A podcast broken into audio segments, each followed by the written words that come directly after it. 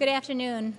I'm Christy Potter, the coordinator of the January series, and it's my privilege to welcome you this afternoon to the final day of the January series 2008. It takes a lot of assistance to put together these 15 days of the lecture series, and it just seems like just a few days ago I was welcoming everybody on the first day, and time has just flown by so quickly, and we were able to hear so many wonderful presentations. But I do want to take just a couple minutes to thank just a few people that have been a tremendous help. First of all, I just want to mention that Gary Lepsch and Jim Korf were responsible for the concept and design of the backdrop that we had this year for the January series 2008, and I appreciate their work tremendously. Ellen Aldrin and Vicki Seberg helped out with the PowerPoint slide to make the overall stage presentation, and they took my ideas and brought it to reality, so I appreciate that. And then in the auditorium every day, you've noticed that there's been ushers and camera crew, students and house managers, technical crew, in particular Carl Hordyke, Doug Heisinger, Darcy Verweiss, Steve Najelski, and Jeff Greenfield are the technical staff that just really pulled things together, not just in the auditorium, but made it possible for us to bring our remote sites to our 12 different sites around the country, and I appreciate all their work. And then I have 4 students that did an incredible job of working for us this year in the January series: Ashley Harima, Carrie Borson, Colin McWhorter, and David Dornbus, who did a lot of jobs for me, most particularly those late-night airport runs that he made for me, especially when Ishmael Bayden arrived till 3 in the morning. He was a great help to me. And then, of course, to my assistant, Deanna Dahl, who is my partner throughout the whole year, helping to put together the series, and I couldn't do it without her great support. And things are already in works for the 2009 series, so we hope that on January 7, 2009, you all come back and join us again. Until that time, we just pray that you'll have a blessed year between now and then. And now if you'll join me with a word of prayer. Dear Heavenly Father, we thank you for this beautiful day that you've given us. We thank you for Calvin College and its students, faculty, staff, and administrators. Thank you for the January series and the opportunity we've had to gather together to listen, to learn, to be challenged, and to be inspired. We pray that we will not quickly forget the things that we've learned as we go about being the agents of renewal in this world that you've given us to live in. Bless our speaker today as he shares his knowledge and expertise on an area of great importance. With no easy solutions, we pray that we will learn from him. Teach us to be wise and responsible stewards of your creation. In Jesus' name we pray. Amen. And now Claudia Beverslewis, the provost at Calvin College, will introduce our guest. Before I introduce the final speaker, I just want to call Christy back here a moment and mention that it's been a terrific year. Many of you do know this is her first year coordinating the series, and all the people that she mentioned, all the offices that she mentioned, give you some idea of how much work this coordination was. And so I'd like us to express our appreciation to Christy for doing such a marvelous job for this time.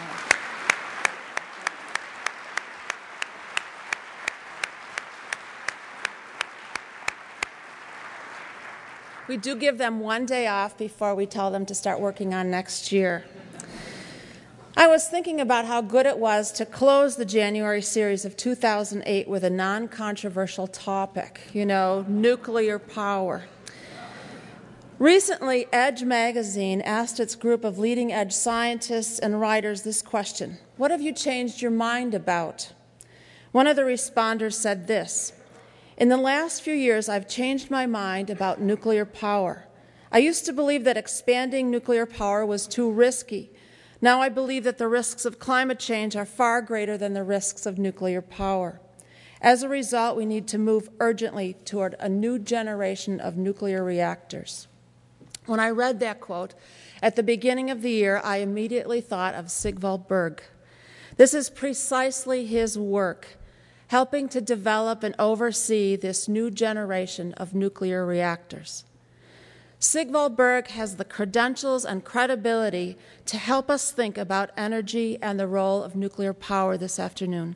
He currently works for the nation's largest wholesale power seller. His work as a vice president at Constellation Energy is to oversee processes that help develop this fleet — I didn't realize they were called a fleet — of nuclear power reactors. And that includes extensive safety processes that have been developed. He came to that position from the Institute for Nuclear Power Operations and the World Association of Nuclear Operators, and in that role he led the first international review of the Chernobyl incident. I've had the pleasure of meeting Sigvald on previous occasions here at Calvin, and I've been able to hear stories from him about constructing reactors in various places in the world, including one that I remember at the India-Pakistan border. Sigvald's introduction to nuclear power was through the Navy. He's a U.S. Naval Academy graduate and one time was the chief engineer of a nuclear-powered submarine. But he has many other sides and interests as well. Reverend Bergh has an MDiv from Trinity Lutheran Seminary in Ohio, and he's been a senior pastor in the Evangelical Lutheran Church in America. He's very interested in leadership development throughout industry and throughout churches, and he currently teaches a Sunday school class at the Naval Academy. How did Sigberg first get connected to Calvin College? As a parent. His older daughter, Kristen, graduated from Valparaiso, but then his next two daughters graduated from Calvin, Suzanne in 1995 and Sarah in 2006. Since that time, and I think out of a deep appreciation for the education his daughters received here, he's used his industry connections to open many doors for our engineering students. When Sigvald Bergh asked us, "How can I best help this college that I've come to appreciate?" one of the things that we said in reply was this: come and teach us something about nuclear power, about energy, and about how thoughtful, involved Christians might think about the role of nuclear power in addressing this evolving energy and climate crisis in our world. And so on this last day of the January series, we are so grateful that he said yes to that invitation. Calvin College is grateful to GMB Architects and Engineers for underwriting today's presentation. Please welcome Sigvald Bergh.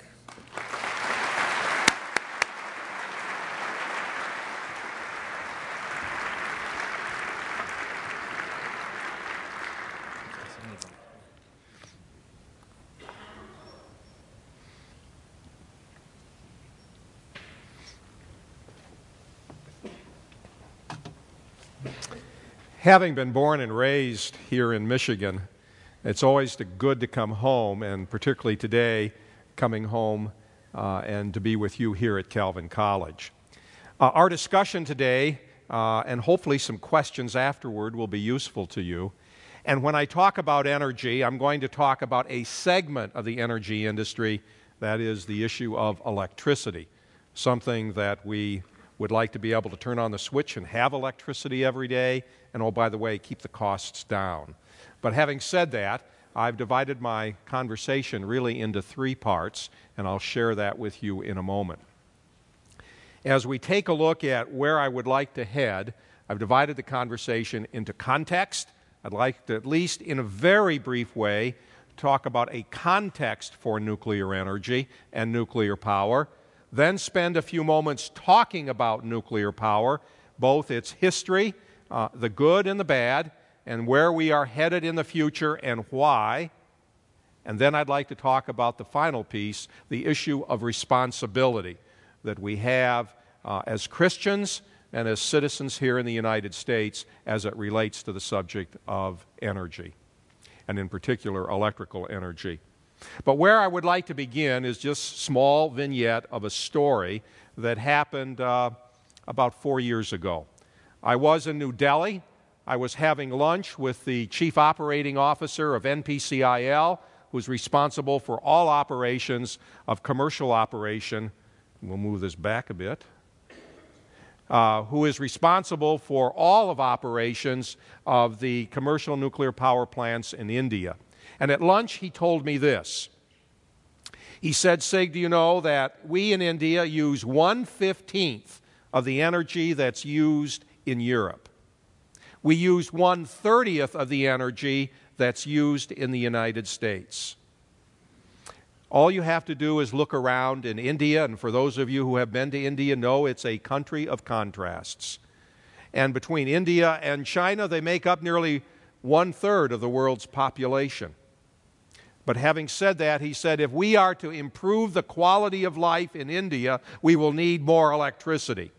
maybe just enough electricity so that each home can have one light bulb and there is enough light for our children to study at night, to get an education, and be able to use that for themselves, their family, and our country. But he said if we use coal as a way of lighting India, what it will do to the environment is not acceptable. How do we become also energy independent? Is there enough gas? Is there enough other sources of energy? And he said we've made the strategic decision that commercial nuclear power needs to be a part of the way we do business here, and we need to do it safely. It's with that context of the importance of electricity, the understanding of resources, what it means for us moving forward. And so the issue, first, of context. When one takes a look at this map of the United States, what I want to do is talk on the demand side of issues relating to nuclear power, and there are 2 points that I'd like to make about the slide. When you take a look at the side, you see the red and orange areas on the right side or the eastern side of the U.S., down in Florida, and certainly when you look over in California. 2 things about the slide. Number one, take a look at the dates when minimum reserve margins will be pressed or met in the use and generation of electricity. You see on the East Coast, 2008, 2009, down in Florida, 2011, and on the West Coast, we talk about 2013, though you move down to California, and the issue there is probably around 2009. And what I mean by that is the minimum reserve margins we feel are necessary to meet peaks, we will have used the energy we need and we'll have to run on reserve. And so there is a growing need around the United States for more electricity. Item number 2, there are interconnects in the United States. There are 3 major regions. There's the Eastern Interconnect, which is sort of in that blue area and everything to the east, and their power can be moved within the interconnect. There's the Western Interconnect from the Intermountain States all the way off to the Pacific Ocean, and that is called the Western Interconnect. And then down in Texas is the third interconnect where electricity is generated. I share that with you because one of the issues we face that I'm not going to talk about today is the electrical grid to move energy around. Even if we can keep demand down, raise the supply, we have to be able to move it. And the transmission system in the United States in many areas is either overburdened or not well necessarily maintained. And it's a strategic policy issue that this country is going to have to start facing now if we're even able to move electricity around the country. So that's the first issue of background that I'd like to share with you. This next slide, I think, tells you another important piece. Worldwide, between now and 2030, we will expect to double the energy need worldwide. Here in the United States, we expect to increase our need for electricity by 45% between now and 2030. Now, there are ways to deal with that. You can bring on new generation. You can work on the demand side by being more conserving of our electricity. Both need to be employed as we move forward. But just assume that we need to increase our supply of energy by 45%. If we keep the current distribution of plants already producing electricity, this would mean that before 2030, we'll need to add 50 nuclear power plants, some 260 coal-fired plants, some 280 natural gas plants, and 93 plants that use renewables. That's just between now and 2030. Think what that means as an infrastructure problem for us as we move forward. This last slide, I think, will be helpful. As many around the world have begun to realize, nuclear power needs to be a part of an overall electric generation policy and program. And there are two kinds of power, base load and peak load. Base load's what you use every day, and then peak load, like during the summers when all the air conditioners are on, you need additional generation capacity, and it's usually your most expensive. Most are beginning to recognize nuclear clearly needs to be a part of base load generation.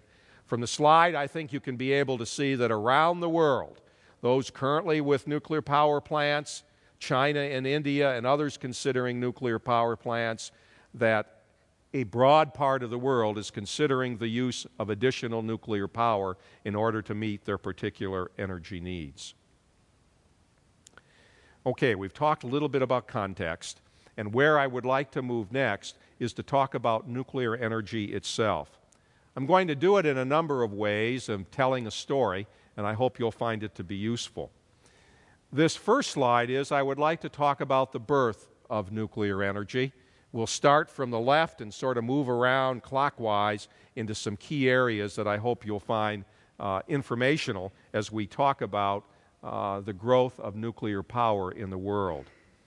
In 1938, two German scientists, Otto Hahn and Fritz Strassmann, demonstrate nuclear fission. 4 years later, December 1942, Fermi, here in the United States, demonstrates the first self-sustaining nuclear chain reaction of all places in a lab under the squash courts at the University of Chicago. Then in July of 1945, the United States explodes its first atomic device, and then in August of 1945, U.S. drops bombs, atomic bombs, on Hiroshima and Nagasaki. Next to the picture of the bomb, to the right, is a picture of SSN 571, the USS Nautilus. In June of 1952, the United States begins construction of its first nuclear submarine. It is launched in 1954. Construction took only 18 months, something I will tell you we are unable to do today.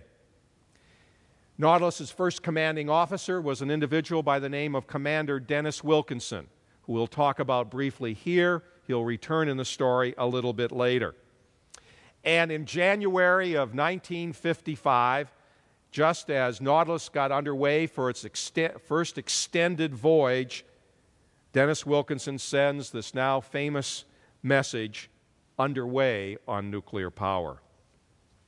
Then we move to the bottom right of the slide, and there in December of 1953, President Dwight D. Eisenhower gives a speech before the General Assembly at the United Nations entitled "Atoms for Peace." An historic talk, and I would like to read to you two portions of his speech. They'll be very brief.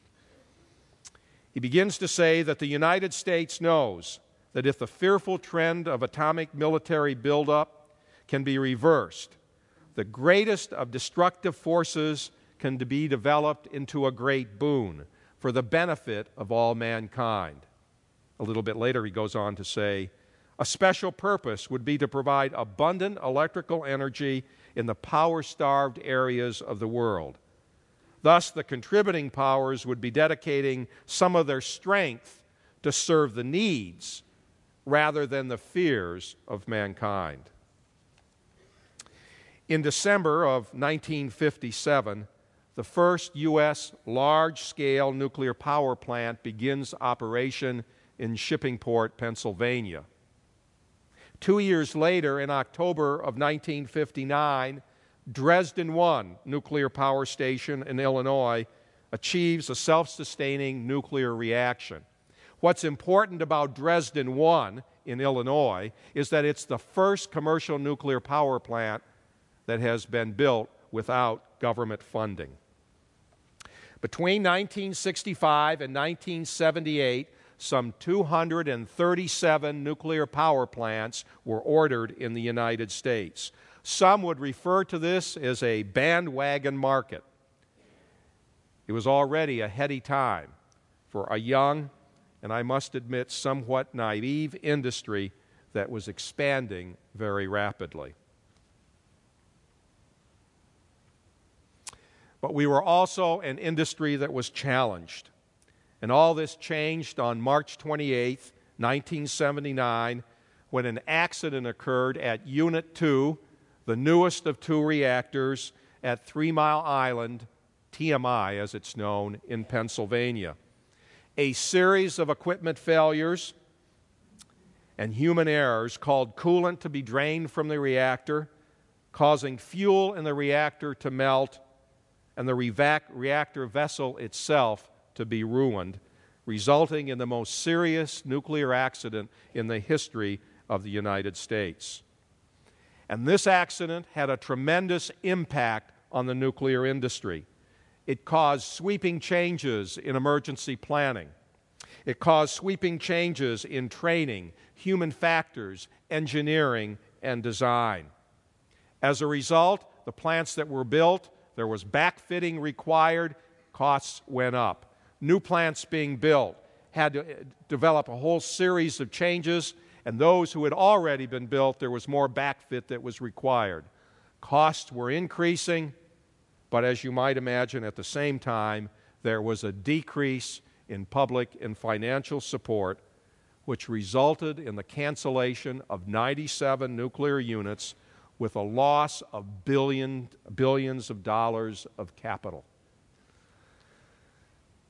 Shortly after the event, Bill Lee, who was the president and chief executive officer of Duke Power, stepped forward and led a national movement to bring together nuclear operators in a cooperative organization that would share best practices and lessons learned, because you need to know that at TMI, the events that led to that accident had happened at Davis-Bessie a couple years before in Ohio, where there was not an accident and the operators took care of the problem. There was a similar problem in Switzerland, but the information was not shared within the industry. Thus, learning from each other plays an important role in good reactor safety. And as a result of all of this, of raising standards in the way we did business, standards of excellence, and sharing operating information, the Institute of Nuclear Power Operations, INPO, was formed and incorporated in October of 1979. The first president and CEO of INPO was a man by the name Admiral Dennis Wilkinson, the first commanding officer of the Nautilus. What he was able to bring along was all of the knowledge that had been accumulated in the areas of reactor safety from the Naval Reactors Program led by Hyman Rickover. And that began a new phase in life for the nuclear power industry here in the United States. But as the U.S. industry worked to recover from TMI from the years after that, the industry was rocked again in April of 1986 in the Ukraine with the problems at Chernobyl. Unit 4 at Chernobyl had a major reactor accident. Again, the cause was an inadequate design and operators who didn't fully understand their responsibilities for nuclear safety. As you may know, it was truly a disaster for the industry worldwide and certainly the people that lived near that plant in the Ukraine. And since then, all four reactors of the unit are now shut down, and Unit 4, where the accident took place, is enclosed with a concrete shelter. As a result of this event, the World Association of Nuclear Operators was formed, and it modeled itself in many ways after the Institute of Nuclear Power Operations in the United States, and the desire of the World Association was to unite every commercial nuclear power plant in the world, bar none, to maximize safety and reliability of the plants and to share operating information so that excellence in operation and focus on nuclear safety and what people do day in and day out will be a part of the industry forever. And I will tell you that today there are over 440 units in operation around the world in over 31 countries, and WANO, as it's known, and INPO continue to work closely with the industry as a whole to bring excellence to operations. In this next picture, we begin to see that after that, the industry has been reborn. And I can say this, that when one takes a look at TMI today, Unit 1 at that site is now operating. It did not come back online for almost 7 years, and it continues to operate safely and efficiently.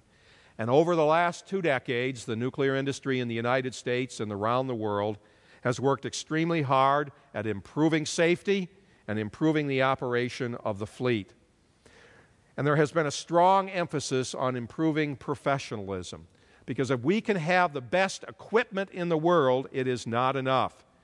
This business is also about people, people who are highly trained, who are highly motivated, who are highly professional, and have imbued within them the important responsibilities dealing with reactor safety every day, day in and day out. And not only is this in the United States, but it's around the world.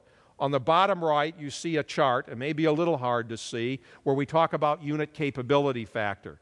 That's the ability for a reactor to stay online and to produce electricity. And you will note that over the years, starting in the late 1980s, all the way till 2006, where we have the latest information, you'll see the capacity factor of our plants has increased dramatically to where we now operate between 90% and 92%. It won't get much higher than that, because the rest of the time for the year we take the plants down for refueling and or for routine maintenance. It's a great record. At the same time, you see a red line, it drops down to nearly zero, where we talk about significant events. Now, these aren't events that are accidents, but within the industry, things that we have learned where we're having events that we don't like, what is that trend? And you will see that those numbers have dropped down near zero. So when you take a look at how the industry is performing, it's performing very well. But I want to underline the role of people and the role they play in running these plants very well. At the same time, the Institute of Nuclear Power Operations was asked to establish the National Academy for Nuclear Training, where all nuclear training in the United States is accredited and carefully monitored to make sure our operators are properly trained. Every site in the United States has a full-scope simulator where it looks exactly what it looks like in the control room at the plant, where they can go and operate the plant under simulated conditions to make sure their skills are exactly where they need to be when they come to work. Today, there are over 104. Just recently, Browns Ferry 1 has been refurbished and is now online, and so we have 104 nuclear plants in the United States. And now let's talk about the future. When we look moving forward of where we have been, we begin to see that nuclear power will play a future role as we move forward. In the upper left, you see President Bush that visited Calvert-Cliffs nuclear power plant in southern Maryland, the first president since Jimmy Carter to visit a nuclear plant in the United States, as the administration has looked very carefully and highly supported the use of and growing of nuclear power. The other thing that I want to say is on the bottom right. I don't believe that nuclear power is the solution to all our problems when it comes to energy. We need a balanced portfolio and a reasoned energy policy in this country. Not only does it involve, I think, the expansion of nuclear power, which I'll talk about briefly in a moment or two, and the best use of our resources that we currently have in coal and natural gas. It means finding new ways of using power, whether it's hydrogen, new ways to use solar, new ways to employ wind energy. But all of those pieces need to be in the mix if we're going to meet the energy needs required by 2030 and certainly beyond. And so it's an issue of not only dealing with sources, but dealing with demand. How do we appropriately deal with conservation? How do we appropriately deal with how we use energy? And how do we do it in a green way, a friendly way? Here in the United States, there's also a need to take a look, how can we become energy secure? I have a friend who is a member of the Japanese Atomic Energy Commission, and he said, Sig, we don't have resources here. We're resource poor. and nuclear needs to be a part of the mix in Japan. Why? Because it's an energy source that they could have in their country and not be dependent necessarily outside for oil or coal that would come from other places. So what I would like to say is we take a look at the future. It's a bright future, and there are some 25 plants that are now being looked at to be built here in the U.S. to help meet the need moving forward in 2030. Now, this next slide is a little difficult perhaps to see, but I want to talk about CO2 equivalent emissions during the life cycle of a plant. And what I would like you to see is when one takes a look at coal, natural gas, biomass, solar, hydro. Now, you may say, wait a minute, how does solar cause CO2 emissions into the atmosphere? I want you to see that what we are talking about is the full cycle, from the construction, the movement of the materials to the site, in building these plants, not just as they operate. And so even solar or geothermal will have to some degree some CO2 emissions in making the equipment. But when you see coal with over 1,000 tons CO2 equivalent per gigawatt hour, natural gas, biomass at 46, look where nuclear falls at the bottom of the list. It is a low CO2 emitter here in the United States and matches many of the solar and wind power and biomass discussions we have with the renewables. When one looks at sources of emission-free electricity in the United States, nuclear provides 73% of it. Wind about 1.4%, hydro about 24%, and solar and geothermal a little over 1.5%. If you look around the world and in those countries that have chosen to follow the Kyoto Accords, when they at the end of the year sum up how they did in CO2 emissions, every single country was able to get close or meet their CO2 goals because they had nuclear operations, though many don't want to talk about it, and I think you've seen the numbers that I have shown just a moment ago. Now I'd like to do at least a base generation comparison for plants, and I know the slide is a little bit busy. I'm taking a look at base load generation, not the peakers. They're the expensive players in the game, and when you need to turn a peaker on, prices can go up from 10 to 20 times what it normally is to put a peaker on, but when you need the energy, we pay the price. But when you take a look at production costs, that includes operations, maintenance, and fuel. Out of the baseload generation key components, nuclear runs about 1.7 cents per kilowatt, coal about 2.3, gas about 6.75, and oil almost 10 cents per kilowatt.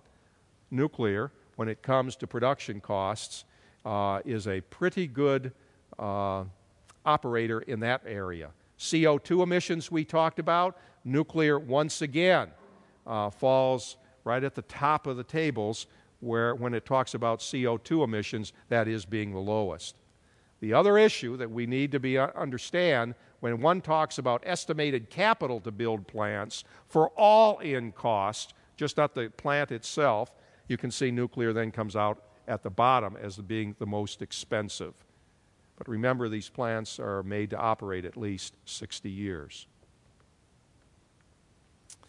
Now, there are a couple other things that I want to talk about that you may not be aware of in this industry as we move forward. This is a chart that takes a look at the 5-year attrition or workforce within the nuclear sector. The red lines on the chart are our regular operators. Blue are those who will generally attrit during the period of time, and the green, the lime color, are those we believe to be potential requirements, potential retirements. Take a look at the age distribution. This is an old industry in the sense of people. It starts to peak at 43, 48 to 52 is the largest, and over the next 5 years, we expect 35% retirement of people in this industry.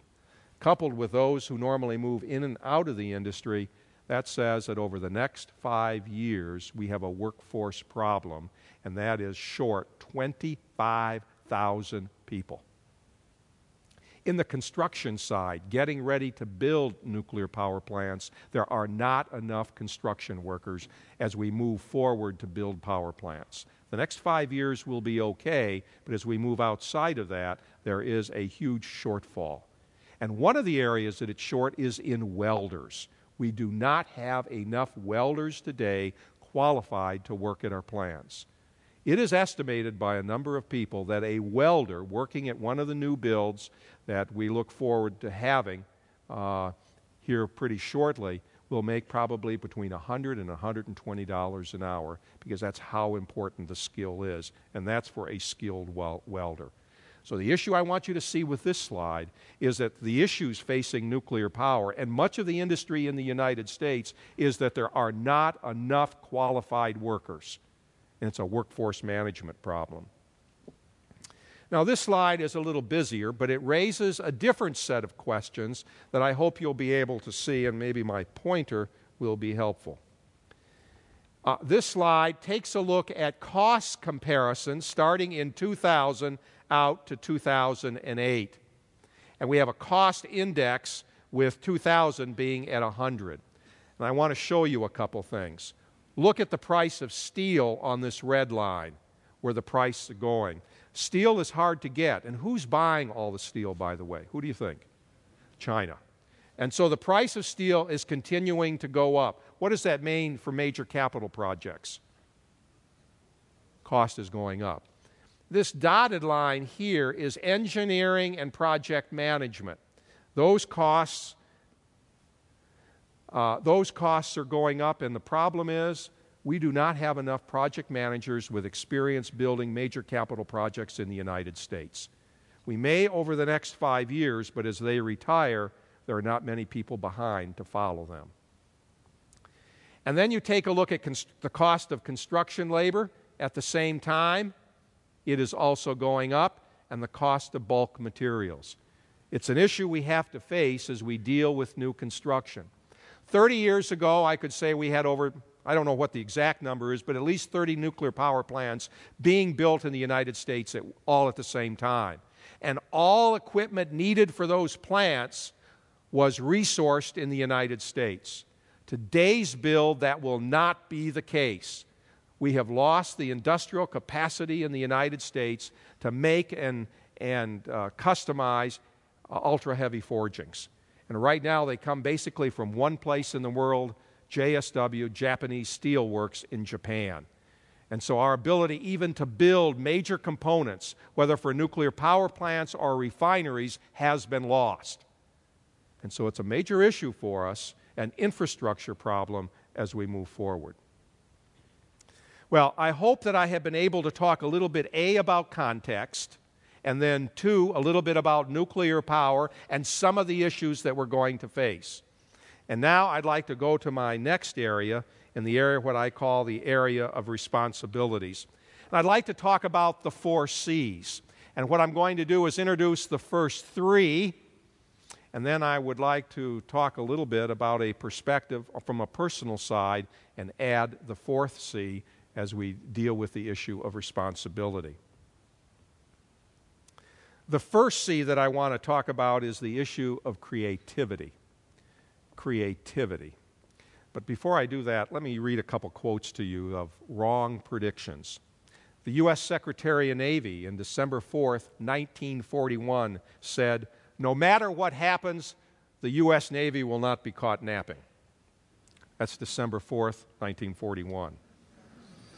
Business Week, August 2nd, 1968.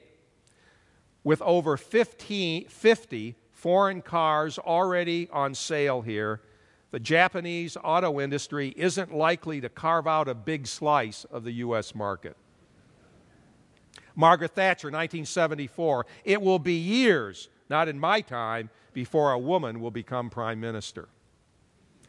Ken Olson, president of Digital Equipment in 1977, "There is no reason anyone would want to computer in their home." Now, this one by Albert Einstein in 1932. There is not the slightest indication that nuclear energy will ever be attainable. It would mean that the atom would have to be shattered at will. Be careful what you say. So the first issue I want to talk about very briefly is the issue of creativity. And I would define creativity as being able to make something new, thinking outside the box, pushing the boundaries, starting with a clean sheet of paper, seeing the need and then seeking a solution. Creativity is the willingness to risk, a willingness to invest, a willingness to move out of our comfort zone, a willingness to go places no one has gone before. And as we take a look at our responsibilities, particularly as it relates to the Energy Center, how do we employ our current resources? Are there new resources that may be available to us? How do we really deal with the demand side of the equation in the way we conserve and better use the energy that we have? The issue of creativity, C number one. The second area that I would like to talk about is the issue of critical thinking. And I believe that critical thinking in this country is in short supply. Just listen to the political campaigns that we have today. I believe that critical thinking is about suitcasing an issue.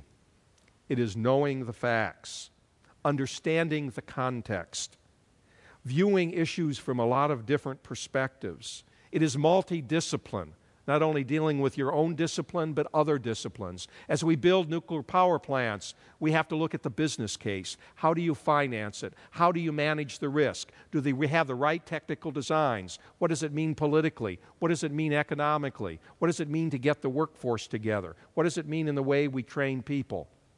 That's pretty broad.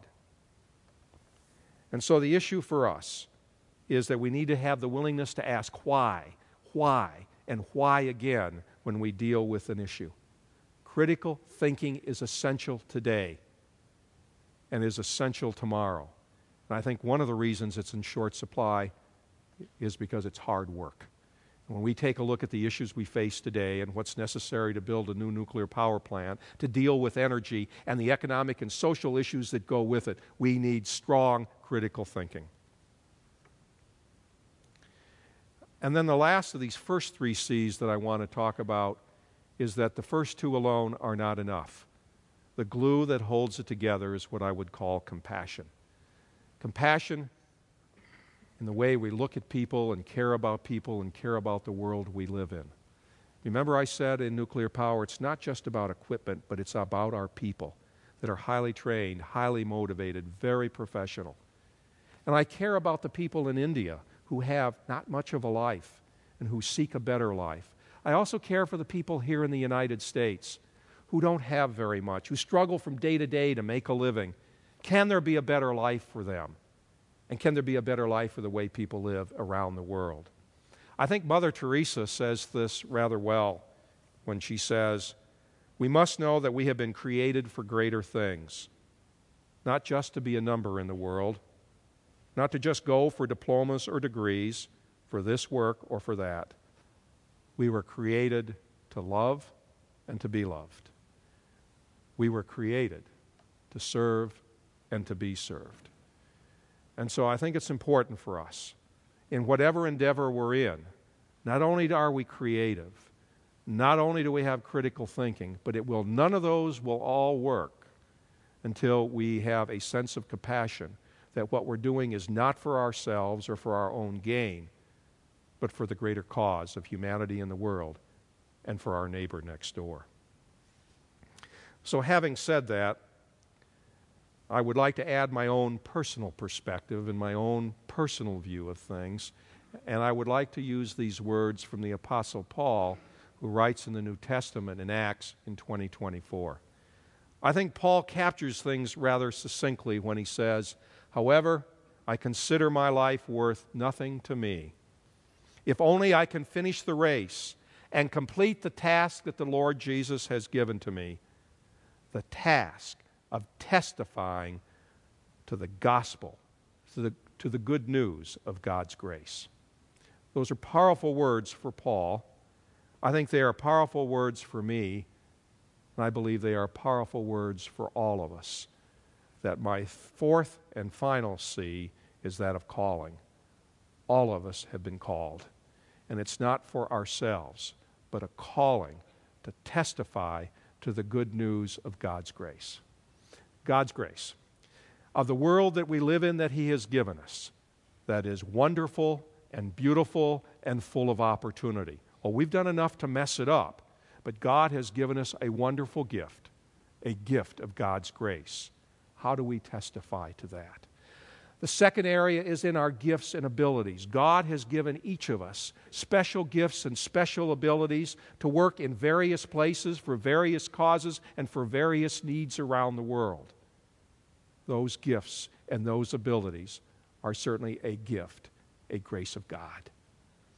But the last of these gifts that I would like to talk about today of testifying to the grace of God is testifying to God's Son who came into the world, Jesus Christ.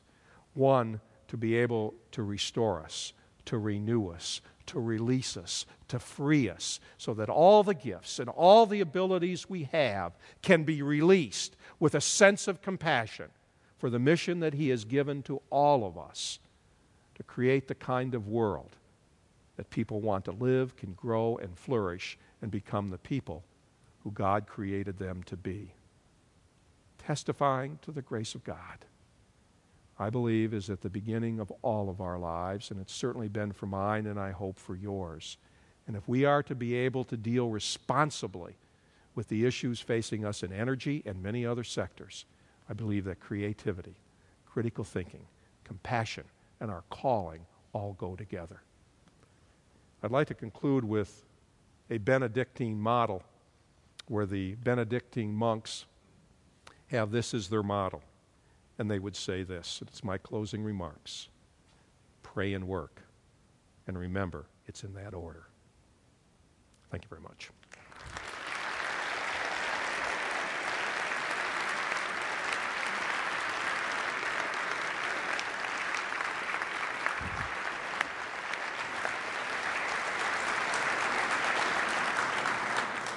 We have some time for questions and conversation, so if you have a question, please find your way to the microphone, and we'll begin. Yes, ma'am. How do you deal with the problem that naturally occurring uranium is the isotope 238, and then only 0.7% of that is actually the usable 235? The issue of 238, the issue of plutonium versus 235, natural occurring, it's not much of a problem. The issue for us is how do you deal with 238? It is produced in part of our cycle within the fission process. For all of us, it's encapsulated and it's monitored. And around the world for commercial nuclear power plants, the International Atomic Energy Agency monitors all sites. To visually account for all uranium that comes in, all uranium that goes out. They're monitored by camera and monitored by inspectors and by other methods. And so there is a methodology within the nuclear community to monitor the fuel, the uranium, and the pieces that go with it. There's also a process where we can reprocess our used fuel, and there are ways of working to make sure that 238 can't become a byproduct. As I think you know, the United States and the Soviet Union have spent a great deal of time taking weapons-grade material, that also with huge amounts of uranium-238, bringing it out of Russia, and then using it in a fuel called MOX, mixed oxide fuel, that we are now burning in our reactors here to get rid of the U-238. But there is a worldwide protocol for dealing with it, and I think we've been pretty successful in it. Good questions. Thank you. This is probably a follow-up question. I'm not a scientist, so I couldn't have used all those U's and numbers. But curious just to hear you talk about nuclear waste. I mean, you're talking about emissions, so if we're looking at it, CO2 nuclear looks really, really good. But if we just shift the frame a little bit, are we just creating another problem that we have to deal with later on? And so then, I mean, I'm an idealist, but solar looks really good because, yeah, it costs this much, a little bit more to put in at the beginning, and it emits higher emissions. But once, and then suddenly we've got all this clean energy versus nuclear. We're getting energy, but we're also creating this huge stockpile of waste. This is my understanding. Would you just speak to that? Yeah, let me say a little bit about the issue of nuclear waste. It is an issue of concern, certainly for all of us. How do you properly store nuclear waste? The volumes are far smaller than you might imagine. But secondly, what I would like to say is that I believe the issue of nuclear waste is not a technical problem, but a political problem. All around the world, there are medium-level, low-level, and high-level areas of waste storage. And as you know, in Yucca Mountain, we're trying to do some waste storage. The government is, and there are issues there. We're not talking about storing it forever, but rather leaving it there than perhaps later bring it out and be able to reprocess. We do not reprocess fuel in the United States, though it is reprocessed in Europe and Asia. And so I think the issue of fuel is one that we have to deal with it environmentally, and deal with it appropriately.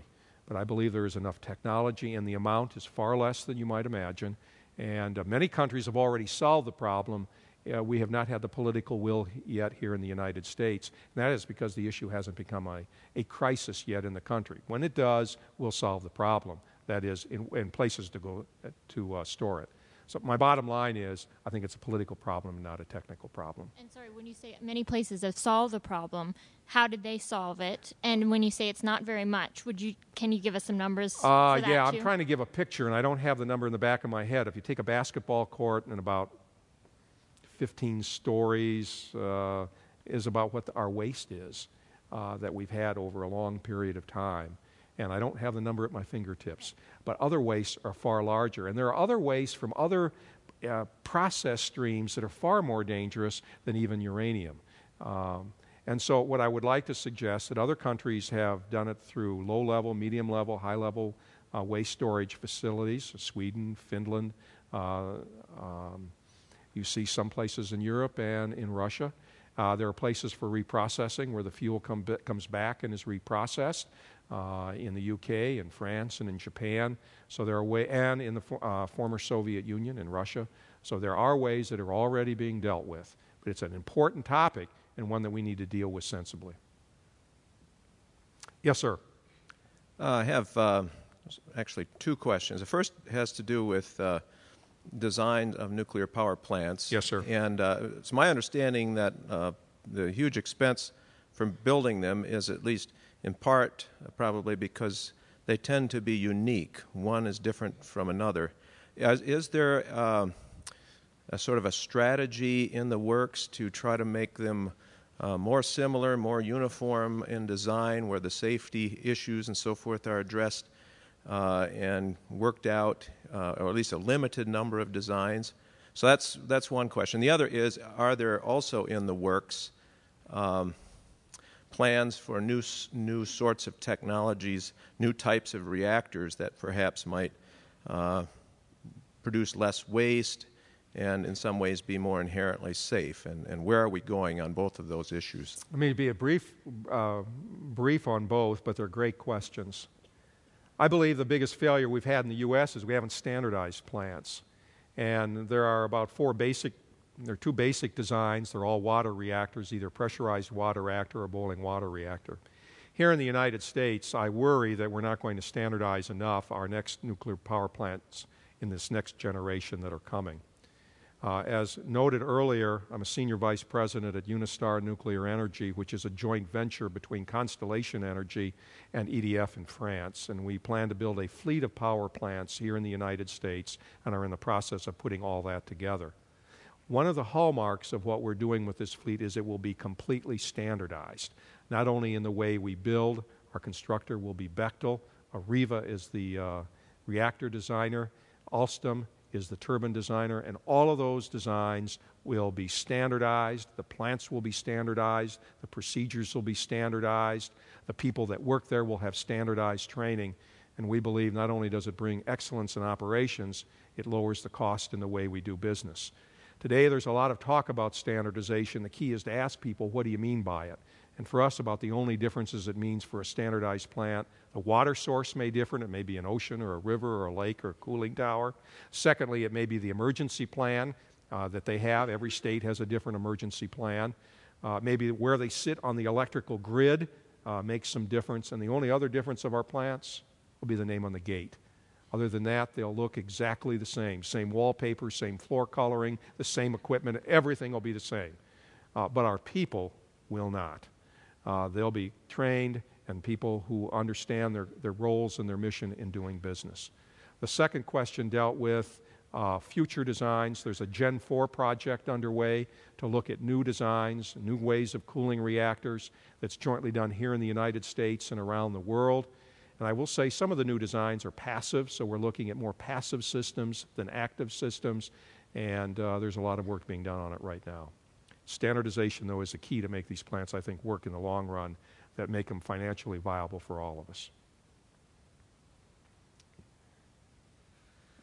It sounds like one of the largest obstacles to getting nuclear off the ground as part of our solution to the energy crisis is the cost. What changes need to happen at the policy and personal levels in order to decrease that cost? Well, I think it's a great question. And first of all, it's being able to get a handle on how do you manage the risk of new nuclear power plants. When those 97 plants were canceled, billions of dollars of capital was stranded. So the financial markets aren't just ready to run in and toss more money at something. They're not so sure how they're to be built. Because of operation of our power plants, and it's something I didn't say earlier, new build depends on the ability of the current plants to run safely and reliably day in and day out. And if that doesn't happen, the new plants are gone. There's good reason to believe that that won't happen. But second, and that has helped the financial community to see that these units are good, solid, safe, and reliable, and a good financial investment. The second piece is how do you manage the risk associated with the build of these plants? And how can you gate it along the way as you put the financial packages together for this? And this is a huge issue as we develop what we call EPC, engineering, procurement, and construction contracts with all the people that have to build them. The cost of these things, $3, $4, $5 billion. If you take all end costs, probably about $5 billion. So how you manage and put those packages together are extremely important.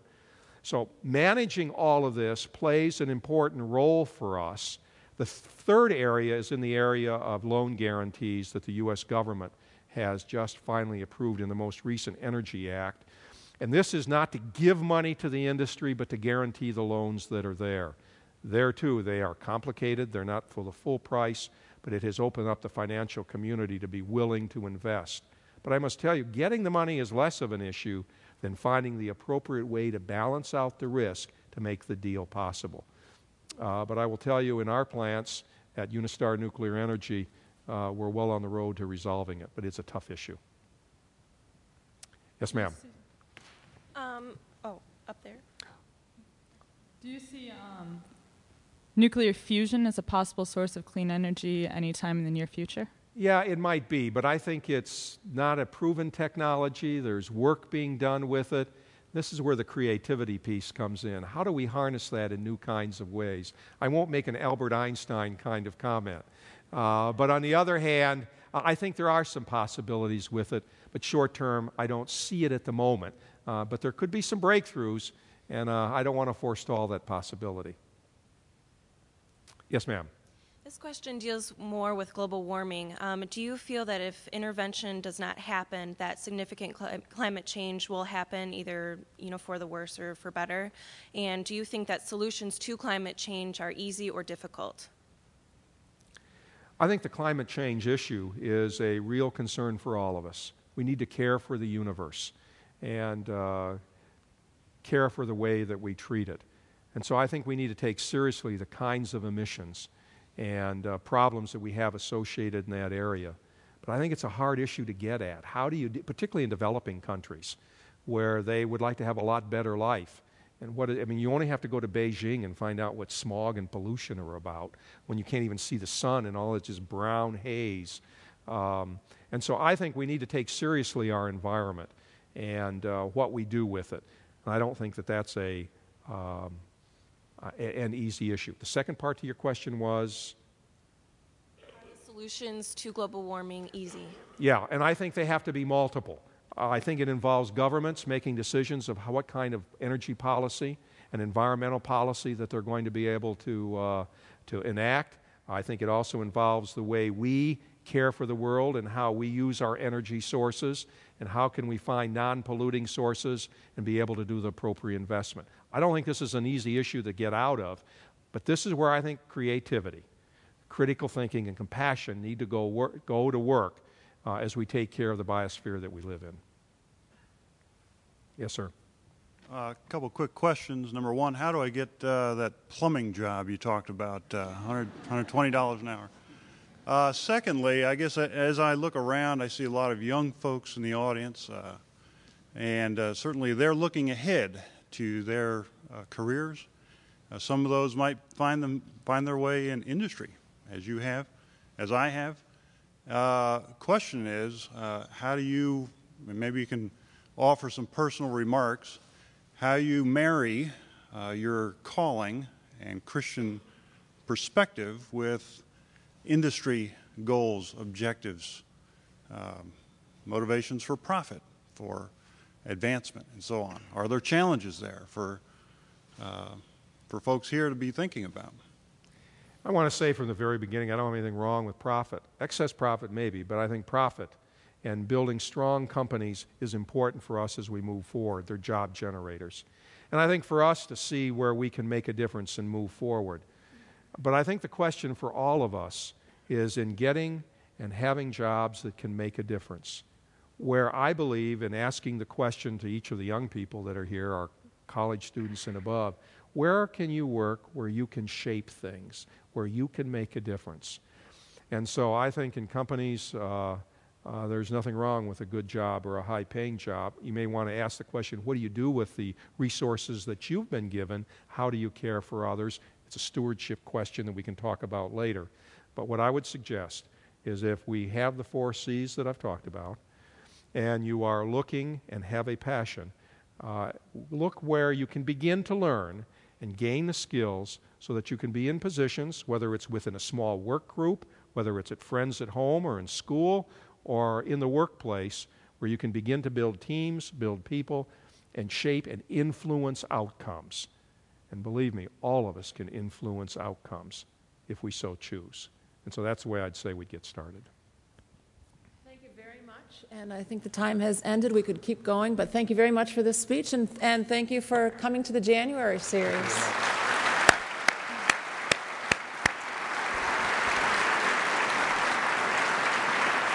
I should add that Sigberg will be in the West Lobby over there for a little bit further conversation. Thank you. Thank you. That was very interesting. Yeah. And the tech team will gather all of those things for us. So whatever you